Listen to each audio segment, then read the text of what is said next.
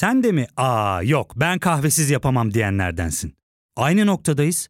İlk ve tek kahve üyelik uygulaması Frink'le tanış. Hem bütçeni koru hem de hiç bitmeyen kahvenin tadını çıkar.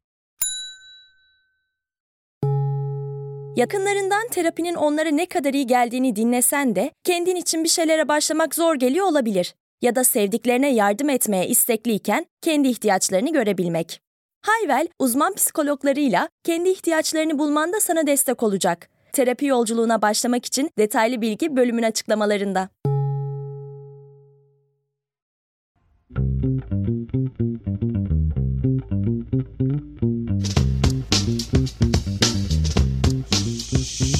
Merhabalar. Deva Partisi Genel Başkanı Ali Babacan ile yaptığımız söyleşinin ilk bölümünü bir önceki gün yayınlamıştık. İlk bölümde Deva'nın siyasi yelpazedeki konumuna ve bu konumdan Türkiye'nin tartışılan meselelerine nasıl çözümler sunduğuna eğilmiştik. Bu bölümde ise biraz daha farklı bir şey yapıyoruz. Tek bir bağlam üzerinden ilerlemek yerine Deva Partisi'ne, Ali Babacan'a ve seçimden sonrasına dair istediğimiz cevaplar var. Ve önceden de konuştuğumuz gibi siz dinleyicilerimizden gelen sorularımız var. Ancak baştan söyleyeyim sadece birkaç sorunuzu duyacağız. Niye o kadar soru gönderdik derseniz de hemen sizleri rahatlatayım. Sorduğunuz soruların bazılarını zaten soru olarak biz sorduk. İlk partta bulabilirsiniz ve bazı soruların cevaplarını da Ali Bey'in konuk olduğu başka programlardan da temin edebilirsiniz. Bu bölümü bu sorular üzerinden ilerleteceğiz. Hem biz hem siz soracaksınız. Ali Babacan ise cevaplayacak. Ben Ozan Gündoğdu hazırsanız başlayalım. Şimdi son dönemde ilginç bir gelişme oldu. Oda TV kapatıldı. Takip edebildiniz mi bilmiyorum. Nasıl kapatıldı? Twitter kapattı Oda TV'yi. Şimdi ilginç bir konu. Elon Musk Twitter aldıktan sonra gazeteciler böyle bir tedirginlik içindeler. Şimdi Rütük muhalif kanallara ceza verince kızıyoruz da ortada müdahale edemediğimiz bir alan var. Amerika'da adamın bir tanesi Erdoğan'a da arada sırada poz veriyor. Herhangi bir yayını istediği zaman kapatabiliyor. Buna ilişkin tedirginlik içinde misiniz? Yoksa bu aktığı suda böyle akar mı diyoruz? Şimdi teknoloji öyle bir alan ki teknoloji önden koşuyor. Devletler de düzenlemeyle bunu arkadan yakalamaya çalışıyor. Ama teknoloji hep ileride oluyor. Dolayısıyla teknolojiye ilgili her konuda adaletsizlik, hukuksuzluk, eşitsizlik ya da hakim gücün kötüye kullanılması gibi pek çok sıkıntıyı görebiliyoruz. Ama özellikle Amerika Birleşik Devletleri'nde şirketlerin siyasi partilere yardım etmesinin, destek vermesinin, maddi destek vermesinin üzerinde bir sınır kalmamasıyla beraber üst limit olmadan şirketler siyasi partilere, siyasetçilere bağış yapabildiği bir durumda ne oluyor? Parası çok olanın aleyhinde devlet düzenlemesi artık zorlaştı. Yani kimin parası çoksa o etki alanını satın alarak partiler ya da siyasetçiler yoluyla kendilerini engelleyecek düzenlemelere karşı bir bakıma büyük bir set çekmiş oluyorlar. Ve bu demokrasi için çok büyük bir tehlike. Yani para gücü olana artık hukuk işlememeye başlıyor. Çünkü hukuk güçlüden yana oluyor. Devlet düzenlemesi parası olandan yana oluyor. Bu gerçekten Amerika Birleşik Devletleri başta olmak üzere dünya demokrasilerinin üzerindeki en büyük tehditlerden bir tanesi. Devletin en önemli görevi fırsat eşitliği. En önemli görevi ifade özgürlüğünün tüm yurttaşları için garanti altına alınması. Devletin en önemli görevi hiç kimsenin para gücüyle bir başkasının hakkına, hukukuna zarar verememesi. Dolayısıyla burada gerçekten özellikle ABD başta olmak üzere bu konuda yanlış yapan ülkeler var. Son yıllarda bu sorun büyüyor ve bunun içindir ki gelir dağılımı gittikçe bozuluyor. Amerika Birleşik Devletleri'nde gelir dağılımı Türkiye'den daha bozuk biliyor musunuz? Yani Gini kat sayıları bizden daha yüksek. Yani fakirle zengin arasında büyük bir uçurum var. Çünkü zengin para gücüyle kendi işine gelecek düzenlemeler yaptırıyor. Kendi işine gelecek kanunlar çıkarttırıyor. Ve bunu yüksek miktarda siyaset bağışlarıyla yapıyor. Onun için başta ABD olmak üzere dünyada gerçekten yapılması gereken çok iş var. Avrupa'da bu işler daha makul. Bakın Avrupa'da bu büyük teknoloji firmalarının o hakim gücünü kötüye kullanmalarıyla ilgili düzenlemeler daha sağlam yürüyor. Avrupa Birliği düzenlemelerinde ülkelerin tümünün evet demesi gerekiyor. Ya bir ülke hayır dese o, o düzenleme geçmiyor. Avrupa Birliği peki kötüye mi gidiyor? Yoksa e, vatandaşları için daha huzurlu, daha adil bir ortam mı sağlıyor? Bizim gençlerimiz dikkat ederseniz son yıllarda pek Amerika'ya gitmek istemiyorlar. Ağırlıklı Avrupa'ya gitmek istiyorlar. Avrupa'da yaşamak istiyorlar. Ama Avrupa Birliği hep konsensusla yürüyor. Belki biraz düzenlemeler yavaş oluyor. O konsensus sağlamak için çok ciddi istişareler gerekiyor. Ama karar aldıkları zaman aldıkları karar bütün üye ülkelerin vatandaşlarının lehine kararlar oluyor. Ve büyük teknoloji firmaları Avrupa'dan daha çok korkuyor Avrupa düzenlemelerinden. Amerika'dan olsa basıyoruz parayı istediğimizi yaptırıyoruz diyorlar. Ama Avrupa'da pek öyle yürümüyor bu iş diyorlar. Dolayısıyla burada yapılması gereken çok şey var. Bu konuda da Türkiye'nin de öncü bir rol oynaması lazım. Ama Türkiye o kadar kendi dertleriyle meşgul ki, o kadar içine kapandı ki dünyadaki bu önemli meselelerinde çoğu zaman dışında kalıyoruz. Evet bu konuları konuşamıyoruz. E, herhalde bundan bir ay sonra, bir buçuk ay sonra çok önemli bir gündemimiz olacak. TOK Türkiye Otomobil Girişim Grubu. Ne düşünüyorsunuz? Şimdi onun çeşitli eleştirenler var, çok destekleyenler var. Bir yandan da iktidar partisi bunu seçim öncesinde anladığım kadarıyla propaganda olarak kullanacak. Geleceğini nasıl görüyorsunuz? Ciddiyetli bir konu çünkü. Bana kalırsa bir seçim malzemesi yapılmasından daha öteye geçmesi lazım siyasetin. Bu elektrikli otomobil gerçekten dünya otomotiv endüstrisini kökünden sarstı ve bambaşka bir dönem başlıyor artık. Ben bundan yaklaşık 10 sene önce New Jersey'de bir Tesla test sürüşü yaptığımda demiştim ki artık bu iş bitti. Yani bu içten yanmalı motorlar yerine bu elektrikli motorların kullanıldığı araçlar çok yaygınlaşacak. İki tane önemli husus var burada. Bu enerjiyi saklayabilmek yani pil kapasitesi yani menzil. Bu menzille ilgili sorun çözüldükçe bu araçlara gittikçe yaygınlaşacak. Ama yaygınlaşmak aynı zamanda iki türlü devlet düzenlemesiyle yine mümkün oluyor biliyorsunuz. Bir Amerika modelinde olduğu gibi elektrikli araç alana üste para veriyor devlet bu yaygınlaşsın diye. İkincisi de Avrupa modelinde olduğu gibi Orada da kotalar koyuyorlar. Yani piyasada satılan araçların en fazla yüzde şu kadar işte işten yanmalı olacaktır deyip böyle yavaş yavaş kota yoluyla elektrikliye zorlamak. Şimdi Türkiye bu önemli gelişmenin dışında kalamaz. Yani burada gerçekten teknolojinin sahibi olan, teknolojiyi üreten bir ülke olmak zorundadır. Dünyadaki en büyük beyaz eşya üretim kapasitesine sahip olan bir Türkiye'nin elektrikli otomobili zaten yapabilmesi gerekir. Fakat burada bizim itirazımız bu projenin sunulma şekli. Yani siz bunu böyle yerli ve milli adını koyup da paspasından tasarımına her şeyini dışarıdan sağladığınız imkanlarla eğer oluşturuyorsanız o zaman o iddia biraz zayıf kalıyor. Yani burada yapılması gereken hızlı bir şekilde yerli katma değer oranını artırmak ve bunun ekonomik olarak anlamlı, ticari olarak rekabete açık ve fazla öyle devletin çok işin içinde olmadan kendi ayakları üzerinde yürüyen, güçlenen bir sistem haline gelmesi. Önceliğin o olması lazım. Ve burada şu var tabii. Bunu eğer devlet ben kendim yapıyorum deseydi eline yüzüne bulaştırırdı. Burada ortak firmaların ağırlığı diyelim. Hepsi için maalesef aynı şeyi söyleyemeyeceğim ama ortak firmaların ağırlığı işini bilen firmalar. Yani kendi konularında tecrübeli firmalar. Bir de o firmalar iyi bir yönetici kadro oluşturdu. O iyi yönetici kadroyla da güzel gelişmeler oldu. Biz ne yapacağız? Bütün bu projelerle ilgili ister savunma sanayi olsun ister TOG olsun eksikleri tamamlayacağız. Yanlışları düzelteceğiz. Düzgün olan işleri de devam ettireceğiz. Yapacağımız bu. Şimdi savunma sanayi de dediniz aslında önemli kamuoyu araçlarından bir tanesi bu İHA'lar ve SİHA'lar, Baykar evet. şirketin ürettiği İHA'lar ve SİHA'lar iktidar partisinin tabanına sunduğu en önemli propaganda araçlarından bir tanesi. Bir yandan da geçtiğimiz günlerde Selçuk Bayraktar'ın bu açıklaması oldu. Eğer ki altılı masa kazanırsa biz bittik dedi yani. Artık İHA SİHA falan görmeyeceksin. Tuhaf bir durum var. Şimdi e, Cumhurbaşkanının damadının bir şirketi var ve bu şirket bir teknoloji şirketi ve bu şirketin ürettiği silahlar geniş kesimler tarafından teveccüh görüyor. Şimdi bu şirketin sahibi de diyor ki benim kayınbabam kaybederse biz bittik bizi yaşatmazlar. Nasıl bir tablo var karşımızda? Şimdi ben Dışişleri Bakanlığı da yaptım.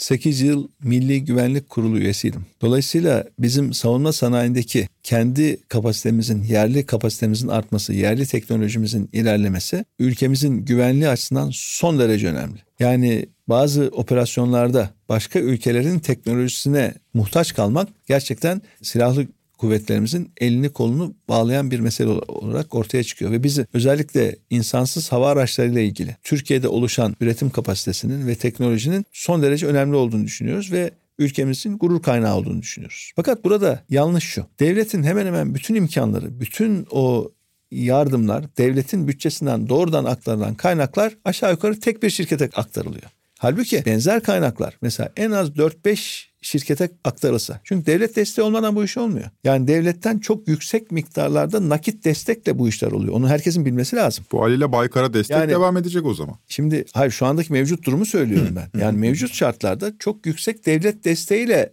bu işler oluyor. Yani özel sektör rekabet içinde kendi yağıyla kavrulsun öyle bir şey yok. Ama bu desteğin benzer kapasitede, benzer işi yapabilecek firmalara da vermek lazım. Yani en az 4-5 firmaya vermek lazım ki o firmalar birbiriyle biraz yarışsın. Yoksa devlet ben sadece şu şirkette işi yapacağım ve sadece o şirketi zengin edeceğim. Bütün imkanlarımı o şirkete aktaracağım dediğinde bir süre sonra rekabetsizlikten rehavet doğar. Çünkü rekabet yoksa rehavet oluyor. Bu ilk birkaç yıl iyi gider ondan sonra bakarsınız şımarıklık başlar. Ya nasıl sonra devletten geliyor para. Yapsam da yapmasam da para geliyor. E para geldikçe de iş dönüyor. Böyle olmaz.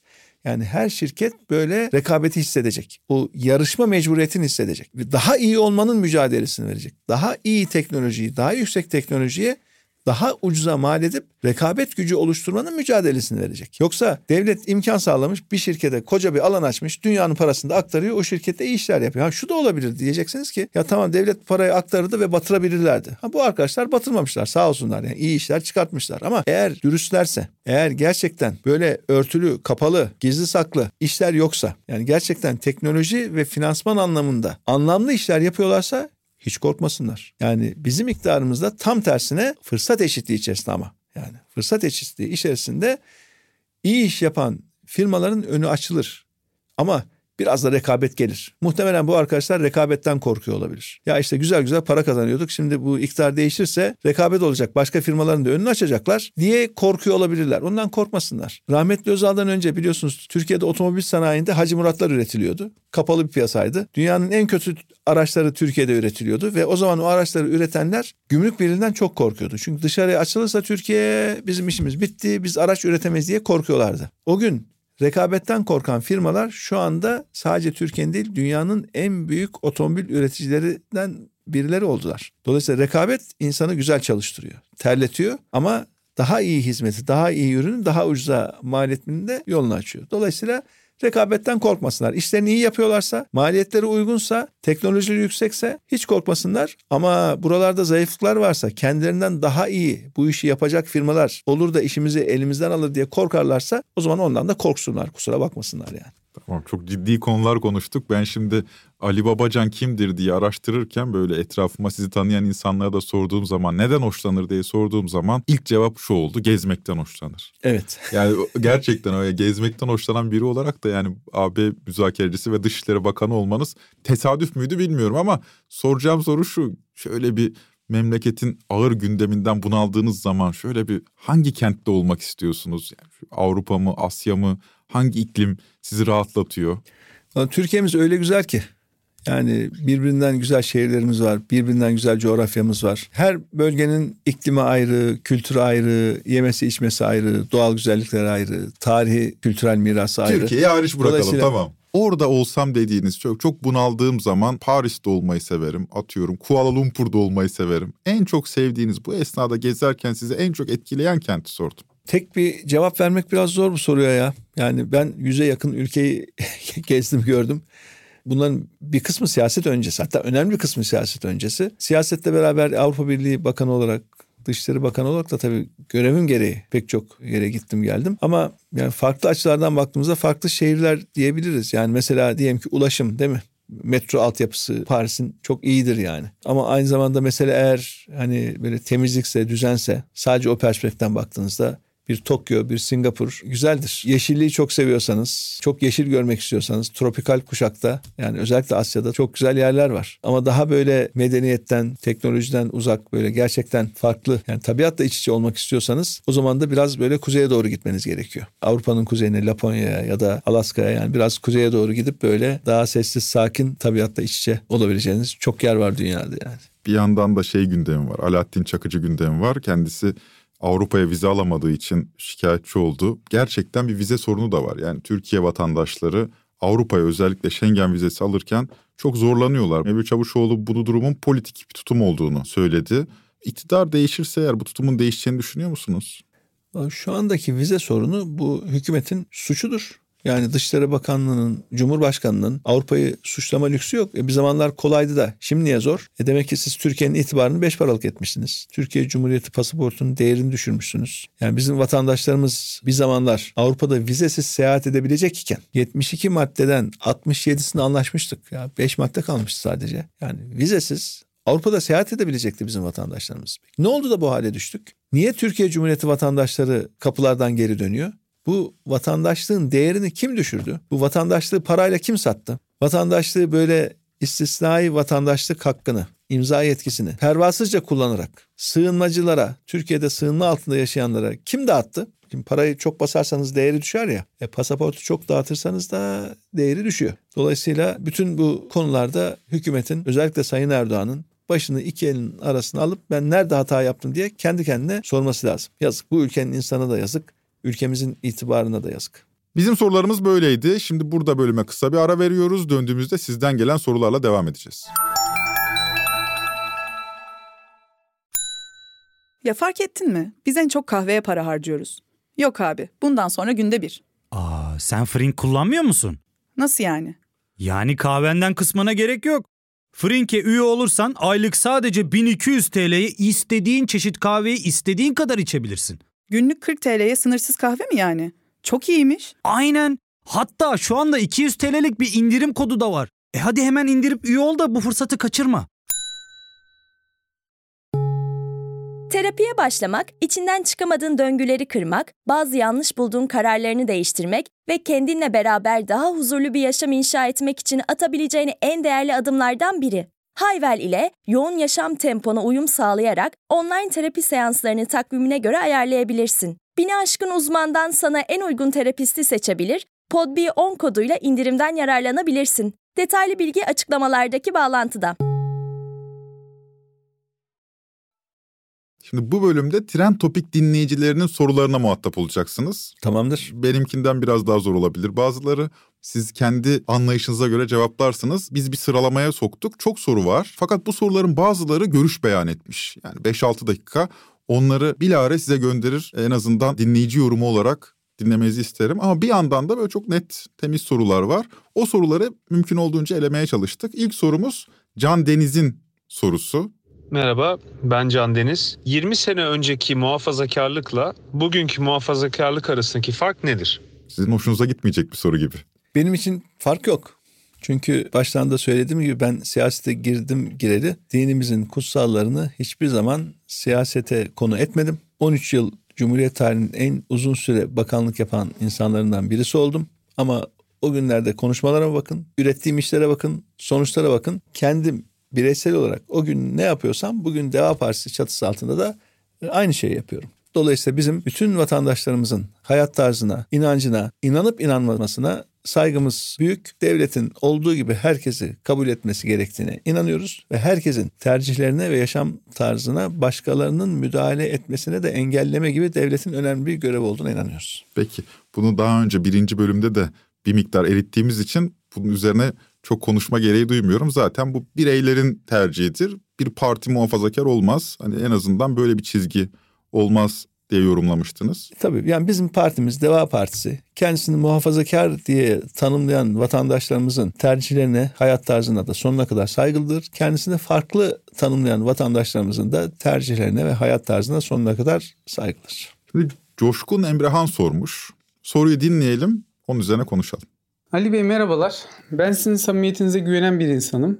Ben de ülkemizin girdiği bu durumdan çıkmasını isteyen, itibarını yeniden kazanmasını isteyen bir vatandaşım. Altılı Masa'nın son yaptığı açıklamaya göre muhalefetin adayı kazandığında yeni hükümetin kararlarını masanın oy birliğiyle alacağını söylüyorsunuz. Burada liderlik görevini üstlenecek aday için zor bir durum söz konusu olmayacak mı? Aday her ağzını açtığında acaba 6 genel başkan benim bu söylediğimi onaylayacak mı?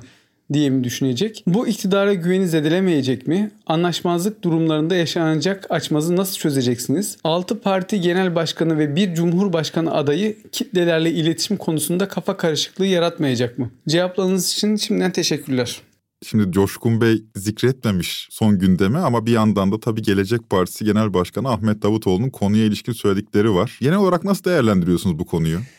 Şimdi ben bu sorulardan tabii şunu anlıyorum ki son 5 yıldır Türkiye'de hakim olan yönetim sistemi yani bir kişinin tek imzayla aklına geleni yapıyor olması içselleştirilmiş ve sanki normali bu gibi algılanmaya başlanmış. Halbuki demokrasilerde uzlaşı esastır. Yani demokrasilerde hiçbir zaman bir kişi kendi keyfine göre hareket etmez. Meclisler bunun için vardır. 600 kişilik Türkiye Büyük Millet Meclisi niye var? Uzlaşı için var, istişare için var, müzakere için var. Dolayısıyla demokrasi aynı zamanda bir uzlaşı kültürüdür. Ülkeyi yöneten insanların ben tek imzayla aklıma eseni gerçekleştiririm dediğinde ülkenin içine düştüğü durumu görüyoruz. Üstelik bakın bir önceki anayasada yani son anayasa değişikliği yapılmadan önceki dönemde katma değer vergisi oranının yüzde bir düşürülmesi için 25 tane bakanın, başbakanın ve cumhurbaşkanının imzası gerekiyordu. Bu ülke öyle yönetildi yıllarca. Özellikle Türkiye'nin başarılı olduğu dönemde 2002-2007 hatta 2007-2011 döneminde yani demokrasinin ilerlediği, ekonominin ilerlediği dönemde bakın hep uzlaşı vardır. 2003-2004 yılında Türkiye'de çok büyük anayasa değişiklikleri yapıldı biliyor musunuz? Kimse hatırlamıyor. Niye? Çünkü referandum olmadı. Anayasa mecliste değiştirildi. Nasıl değiştirildi? Sadece iki parti vardı. AK Parti ve Cumhuriyet Halk Partisi mecliste uzlaştı. Çünkü Avrupa Birliği hedefi çok önemli bir hedefti. İki parti uzlaştığı anda anayasa mecliste değiştirildi. Biz Avrupa Birliği müzakerelerine böyle başlayabildik. Dolayısıyla bundan niye çekiniyoruz ki? Evet demokrasi uzlaşıdır ama aynı zamanda demokrasi otobüsüne bindiğinizde o otobüs böyle hız rekoru yapmaya falan çalışmaz. Demokrasi otobüsü emniyetli bir şekilde yolcularını başlangıç noktasından bitiş noktasına kadar huzur içerisinde götürmenin aslında yöntemidir. Hız rekoru yapmaya çalışan, aklına eseni yapan, kuralları çiğneyen bir otobüs şoförüne de kendinizi emanet etmek isteyebilirsiniz. Ama o otobüste böyle huzurlu bir seyahat olmaz. Herkesin yüreği ağzında bir seyahat olur. E, sert frenlerde sağa sola kafasını çarpanlar olur, yaralananlar olur. Allah korusun otobüs kazalar yapar. Kazalarda büyük zararlar oluşur. Dolayısıyla demokrasi güvenli ve emniyetli bir yolculuktur. Ama hız limitlerine de uyan, kurallar içerisinde giden bir yolculuktur. Bunu hep beraber işselleştireceğiz. Normalin bu olması gerektiği konusunda da ben öyle inanıyorum ki nihayetinde mutabık kalacağız. Şimdi bu konu özel bir gündem. Çünkü sizin yayınına başlamadan birkaç saat önce Habertürk'te Mehmet Akif Ersoy'un yayınına katılan Gelecek Partisi Genel Başkanı Ahmet Davutoğlu şöyle bir iddiada bulundu. Bu iddiayı değerlendirmenizi istemeyeceğim ama bu iddia gerçek mi, doğru mu, böyle mi gerçekten diye soracağım. Önemli konularda altı partinin genel başkanının imzası ya da onayı aranacak. Peki ya onaylamazsa ve Cumhurbaşkanı kendi yetkisini bu altı genel başkandan birine rağmen kullanırsa? Örneğin altı partiden bir tanesi ben istemiyorum böyle bir şey dedi. Örneğin İstanbul Sözleşmesi. İstanbul Sözleşmesi'nin yeniden hayata geçmesi. Örnek veriyorum sadece bu bağlamda değil. Örneğin bir parti hayır bir daha geçemez dedi. Böyle bir durumda Sayın Davutoğlu şöyle diyor. Bu durumda meclis desteğini çekeriz. Türkiye yeniden seçime gitmek zorunda kalır. Böyle mi olacak? Bu çünkü seçmende tedirginlik de yarattı anladığım kadarıyla. Şimdi bunlar tabii artık altılı masanın dağılması ve akitlerin bozulması ile ilgili bir senaryo. Şimdi biz olumsuzluklar üzerinden yola çıkamayız. Yani diyelim ki Potbi şu anda bir şirket değil mi? Yani bu şirketi kurarken başlarken ya anlaşamazsak, ya yollarımızı ayırırsak, ya şirketin ortakları dağılırsa diye kaygılarla endişelerle yola çıkılmaz. Yani bu yola çıkılırken ortak hedeflere doğru ve ortaklık sözleşmesinin gereğinde herkes saygı duyarak yerine getirerek yola çıkar. Ortaklık sözleşmeleri yine ortakların mutabakatıyla değiştirebiliriz zaman içerisinde, şartlar içerisinde. Dolayısıyla burada altı partinin bir ortak yönetim iradesinden bahsediyoruz. Dolayısıyla yola çıkarken ki anlaşma, uzlaşma neyse bu uzlaşmanın gereğinin de seçimlerden sonra yerine gelmesi gayet doğal bir şey. Yani olumsuzlukları da anlatabiliriz ama yola çıkarken hep beraber bu iş sonuca varsın, uzlaşı içerisinde yönetelim ve ülke için çok güzel bir icraatı ortaya koyalım demek zorundayız. Şu anda altılı masanın çok önemli birkaç hedef var. Bir, tabii ki seçimi kazanmak zorundayız yoksa bütün bu çabalar boşa gider. İki, seçimden hemen sonra ülkenin sorunlarını derhal çözmeye başlamamız lazım. Üç, parlamenter sisteme geçecek bir anayasa değişikliğini yapmamız lazım. Şimdi altılı masa, uzlaşı masası demek şu demek, asgari müşterekte buluşuyoruz. Yani belki biz istediklerimizin Deva Partisi olarak ancak yüzde yetmişini altılı masanın mutabakatına görüyoruz. Bir başka parti belki yüzde seksenini görüyor. Bir başka parti yüzde altmışını görüyor. Ama inanın bu önemli değil. Yani yüzde altmış yetmiş oranında biz uzlaştığımızı, altı parti olarak mutabık kaldığımızı uygulayalım. Türkiye kanatlanıp uçacak ya. Ya mutabık kalamadıklarımız bu dönem olmaz bir başka dönem olur. Bir başka seçim dönemi gelir ülkede. Biz arzu ederiz ki seçimler zamanında yapılsın. Öyle erken seçime falan ihtiyaç kalmasın. Herkes sözünde durursa, herkes baştan uzlaştığı noktada imzaların arkasında durursa sorun çıkmaz. Ama sorun çıkaranı, uzlaşıyı bozanı, söz verip de sözünden cayanı, imza atıp da imzasını tanımayanı da herhalde milletimiz affetmez diye düşünüyorum ben. Yani bu aşamada altılı masayı bozan kişi olmayı da kimse istemiyor anladığım kadarıyla. Ama bir yandan da belli pürüzler ortaya çıktığı zaman da ciddi tepki çekiyor. Yani şunu unutuyoruz. Altılı masadaki partiler altılı masaya oturunca birleşip tek parti olmadılar. Biz ayrı ayrı partileriz. Ve daha önce de ben söyledim bakın. Türkiye'de başka herhangi bir siyasi partinin bu ülkedeki sorunlarını çözebileceğine inansak biz Deva Partisi'ni kurmazdık. Buna büyük ihtiyaç olduğu için biz Deva Partisi'ni kurduk. Ama mevcut sistemde seçimi kazanmak ancak ve ancak partiler arası işbirliğiyle mümkün. Bugün AK Parti, Sayın Erdoğan kendi başına seçim kazanabiliyor mu? 2017'de anayasayı değiştirdiler. 2018'de mecburi ortaklık başladı artık. Şimdi AK Parti MHP ortaklığı böyle her şeyin güllük gülistanlık ortaklık olduğunu mu düşünüyoruz? Bu neler kopuyor? Ne fırtınalar var gerisinde? Dışarıya yansıtmamaya çalışıyorlar. Eminim ki Sayın Erdoğan bu yükü üzerinden atmayı çok arzu ediyordur. Ama mecbur. Çünkü AK Parti'nin artık mecliste çoğunluğu yok. E, mecliste çoğunluğu olmayınca da Cumhurbaşkanı'nın ülkeyi yönetme imkanı kalmaz. Zor olur. Meclise rağmen ülkeyi yönetmek zor olur. Mevcut anayasaya göre biz bu seçimi kazanmak zorundayız. Mevcut anayasada ne diyor? Partiler ancak işbirliği içerisinde bunu kazanacak diyor. İşbirliği içerisinde kazanmak da yetmeyecek. İşbirliği içerisinde ülkeyi yönetmek gerekecek. Ama bu kutuplaştırma, bu korku siyaseti sadece Türkiye'de değil, başka ülkelerde de o kadar egemen ki artık insanlar başka türlü yönetim zor olur diye düşünüyor. Ya biz bir kişiye bütün yetkiyi verelim, o istediğini yapsın. Bu bir kolaycılık. Yani bu kolaycılığa kaçmamamız lazım. Hepimiz bu ülkenin sahibiyiz. Hepimiz seçimlerde kendi siyasi irademizi vatandaş olarak ortaya koyacağız ve destek verdiğimiz siyasi partiler ülkeyi uzlaşı kültürüyle yönetecek. Şu anda altılı masada bizim gerçekleştirdiğimiz o kadar önemli ki bu ayrıştıran, kutuplaştıran, ötekileştiren benden misin, karşı tarafta mısın? Beriki misin, öteki misin diyen iktidarın yönetim anlayışına karşı biz ne yapıyoruz? Beraberiz diyoruz. Ve uzlaşı diyoruz. Altı ayrı partiyiz diyoruz ama bakıyoruz biz altı genel başkan olarak aynı masaya oturunca bütün parti örgütlerimiz tüm Türkiye genelinde birbirlerine yaklaşıyor. Diyelim ki masadan sadece iki örnek anlamına söylüyorum. Özel bir anlam yüklemeyin ama Cumhuriyet Halk Partisi ile Saadet Partisi'nin tabanı. Değil mi? Cumhuriyet Halk Partisi'ne destek veren insanları düşünün. Bir de Saadet Partisi'ne destek veren insanları düşünün. E bu genel başkanlar aynı masaya oturduğunda toplumda da bir yakınlaşma meydana geliyor. Toplumda da birlik, beraberlik ruhu güçleniyor. Tam da şu andaki iktidarın zihniyetinin bambaşka bir şey yapıyoruz biz şu anda. Buluşturan, kucaklaştıran, kavuşturan ve biz hep beraber Türkiye'yiz. Hep beraber güçlüyüz hissiyatını kuvvetlendiren bir çalışma içindeyiz. Onun için yaptığımız çok çok kıymetli ve inanın bütün dünyada demokrasiye gönül vermiş insanlar şu anda Türkiye izliyor. Bir uluslararası basın kuruluşu sanırım bugün ya da dün önemli bir makale yayınladı. 2023 yılında dünyadaki en önemli seçim Türkiye'deki seçim olacak diye okumuşsunuzdur. Dünyadaki en önemli seçim. Çünkü bu seçim sadece Türkiye'den ibaret değil. Bu seçim demokrasi mi kazanacak, otokrasi mi kazanacak? Bunun seçimi olacak. Bu seçim hukuk, adalet mi kazanacak, hukuksuzluk mu kazanacak? Onun seçimi olacak. Bu seçim şeffaflık mı, karanlık mı kazanacak? Onun seçimi olacak. Ve biz bu seçimi kazandığımızda bütün dünyada demokrasi aşıkları güçlenecek. Demokrasiye gönül verenler umutlanacak. Diyecekler ki demokrasi yaşar. Hele hele Türkiye gibi bir ülkede. Demokrasideki her türlü sıkıntının yaşadığı bir ülkede. Ekonomik krizi yaşayan bir ülkede.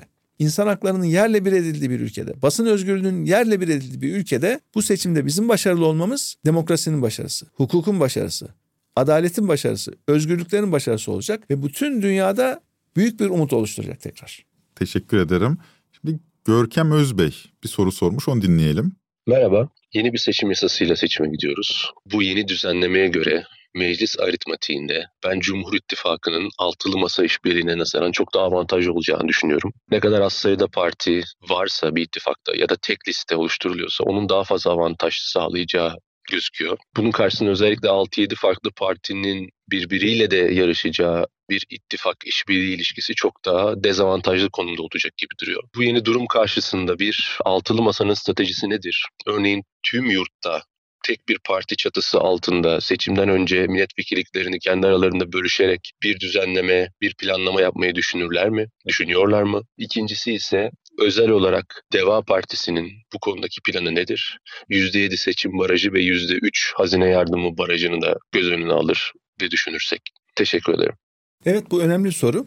Gerçekten işin matematiğine baktığınızda seçime az sayıda partiyle giren bir ittifak, çok sayıda partiyle giren bir ittifaka göre milletvekili sayısı açısından daha avantajlı oluyor. Bu doğru bir tespit. Ama öte yandan bütün birbirinden farklı partilerin tek bir parti çatısı altında seçime girmesi de böyle 2 artı 2 eşittir 4 değil 2 artı 2 eşittir 3 gibi bir sonuçla meydana getiriyor. Siyasetinde kendi bir matematiği var. Dolayısıyla burada biz optimumu yakalamak zorundayız. Yani partilerin bir arada olması sebebiyle birbirinin seçmenini kaybetme gibi bir sonucun olmaması gerekiyor ve farklı işbirliği modaliteleriyle her seçim bölgesinde ne yapacağımızı çalışmamız gerekiyor. Tam da bu sebeple biz bir komisyon kurduk. Yani seçim işbirliği modalitelerinin konuşulacağı, beraberce görüşüleceği bir komisyon. Bu komisyonda her seçim bölgesinde 6 parti hangi formatta seçime girerse milletvekili sayısını toplamda maksimize edeceğiz.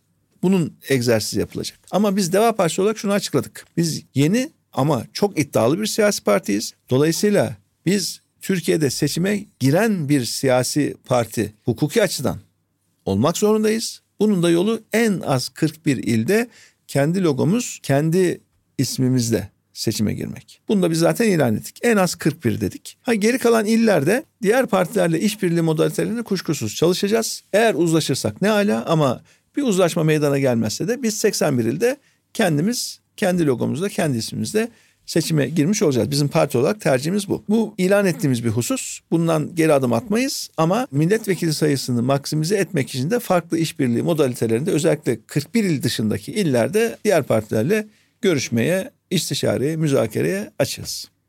Şimdi Cengiz Bey'in bir sorusu var. Buyurun dinleyelim. Sayın Ali Babacan başkanlık referandumun seçimleri sırasında hayır olarak niye tavrını koymadı o günlerde? Genel olarak böyle bir sessiz döneminiz var. Ama bu dönemde hani böyle bir sorumluluk düşer diye bir beklenti de var. Ben 2015 yılından yani bakanlığı bıraktığım Ağustos 2015 tarihinden Deva Partisi'ni kurmaya karar verdiğimiz tarihe kadar basına açık, kamuoyuna açık bir açıklamada bulunmadım. Çünkü 2015'te bakanlıktan ayrıldıktan sonra artık 3 dönemimde dolduğu için sadece böyle bir dönem ara vermek falan değil tamamen siyaseti bırakmayla ilgili bir hazırlık yapmıştım ve kendi eski işlerime dönmek için böyle kademe kademe bir faz faz bir çıkış yolundaydım. Ve konuşmama kararım vardı. Çünkü konuştukça, kamuoyuna görüş ifade ettikçe siyasette varım diyorsunuz. Halbuki siyasette eğer gerçekten çıkıştaysanız, samimiyseniz ben artık çıkıyorum yokum diyorsanız konuşmamanız gerekiyor bana göre. Dolayısıyla öyle bir dönemdeydik ve böyle bir dönemde bu 2017 referandum yapıldı. Ve bana soranlara, dostlara ya da dar sohbetlerde soranlara ben görüşlerimi açık bir şekilde söyledim. Hatta bu sebeple de beni AK Parti Genel Merkezi'ne şikayet ediyorlardı. Ya bu Ali Babacan'a soranlar Ali Babacan olumsuz konuşuyor. Destek vermiyor diye. Bu da Sayın Erdoğan başta olmak üzere genel merkezde bilinen bir konuydu benim tavrım tutumum. Ama bunu alenileştirmedim o dönemde konuşmama kararım sebebiyle. Daha önce de söyledim geçmişin şöyle bir muhasebesini yaptığımızda ben bu tutumumun yanlış olduğunu düşünüyorum. Yani bugünkü aklım olsa çıkıp açık açık televizyon programlarında, kürsü konuşmalarında bunun yanlış olduğunu, burada hayır denilmesi gerektiğini ifade ederdim. Ama tabii ne olurdu? Belki bir iki kere konuşturdum. Üçüncüsünde bütün basını karartırlardı. Şimdi bize yapmaya çalıştıkları gibi. Yani televizyonlara talimat giderdi. Bunu çıkartmayın bu olumsuz konuşuyor diye. Şöyle böyle. Ama en azından birkaç yerde de böyle kamuya açık bir yerde bu yanlıştır. Buna destek vermemek gerekir. Keşke deseydim diyorum doğrusu. Ali Bey parti içinde hayır diyeceğinizi parti için en azından kapalı toplantılarda söylediğinizi söylüyorsunuz. Tabii ki. O dönemde herkes bir, biliyordu. Benim hayırcı olduğumu herkes biliyordu. O dönemde bir telkin aldınız mı? Yani Nasıl aman kamuoyuna açıklama bunu. Hayır, tamam. Hayır hayır öyle bir telkin olmadı. Benim sadece artık siyasetten çıkış döneminde oldum. Zaten konuşmama kararı aldığım bir dönemdi. Yani bir artık siyasetle ilgili bir iddiam yoktu o dönemde. Kademe kademe çıkıp eski hayatıma, sakin hayatıma dönmek istiyordum açıkçası. Fakat döndük dolaştık.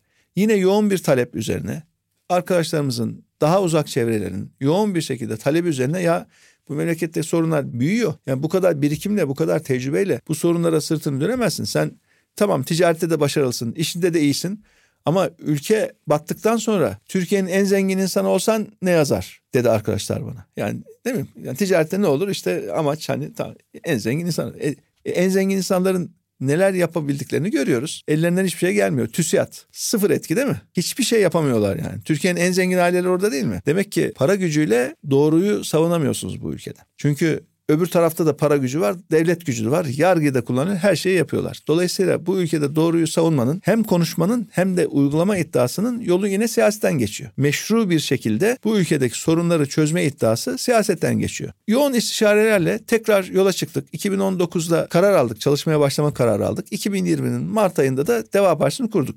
İyi ki kurmuşuz diyorum. Bazen hani öz eleştiri falan diyorlar ya. ya yeni parti kurduk. Bundan daha önemli bir öz eleştiri olabilir mi? Yani bütün geçmişin yanlışlarını dikkate alarak, geçmişten ders alarak yarınların Türkiye'si için yepyeni bir iddiayla yola çıktık. Dolayısıyla herhalde en büyük öz eleştirimiz Deva Partisi'ni kurmuş olmamız her şeyi göze alıp ama her şeyi bütün ailece göze alıp ne yaparlarsa yapsınlar biz bu yola çıktık ve iddialı bir şekilde Yanlışları konuşacağız ama sadece eleştirmeyeceğiz. Yapılması gerekenleri de ortaya koyacağız. İşte bizim bütün bu eylem planları şimdiye kadar siyaset tarihinde böyle bir şey yok. 22 alanda takvimiyle, bütçesiyle binlerce adımı baştan deklar etmek siyasi tarihte bir örneği yok. Sadece ve sadece şu çalışmaların ortaya konması bile Deva Partisi'nin bu ülkenin yarınlarına ne kadar önemli bir etki oluşturacağının en önemli göstergesi belki de. Ali Bey vaktinizi aldık. Teşekkür ederiz. Şu ben konuyu da konuşsaydık Ozan dediğiniz bir konu var mı? Valla ben şimdi saate bakıyorum artık.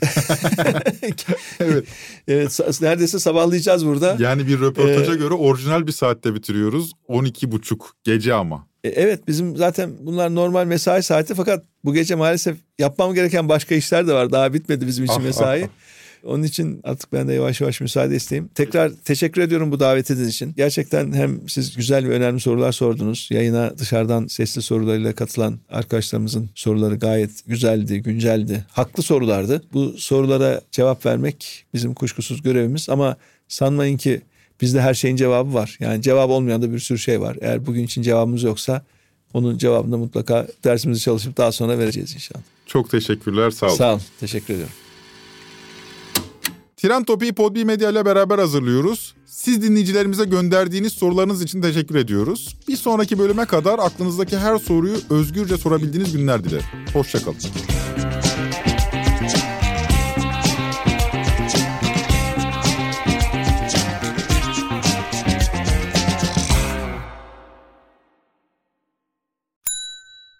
İlk ve tek kahve üyelik uygulaması Frink, 46 ildeki 500'den fazla noktada seni bekliyor.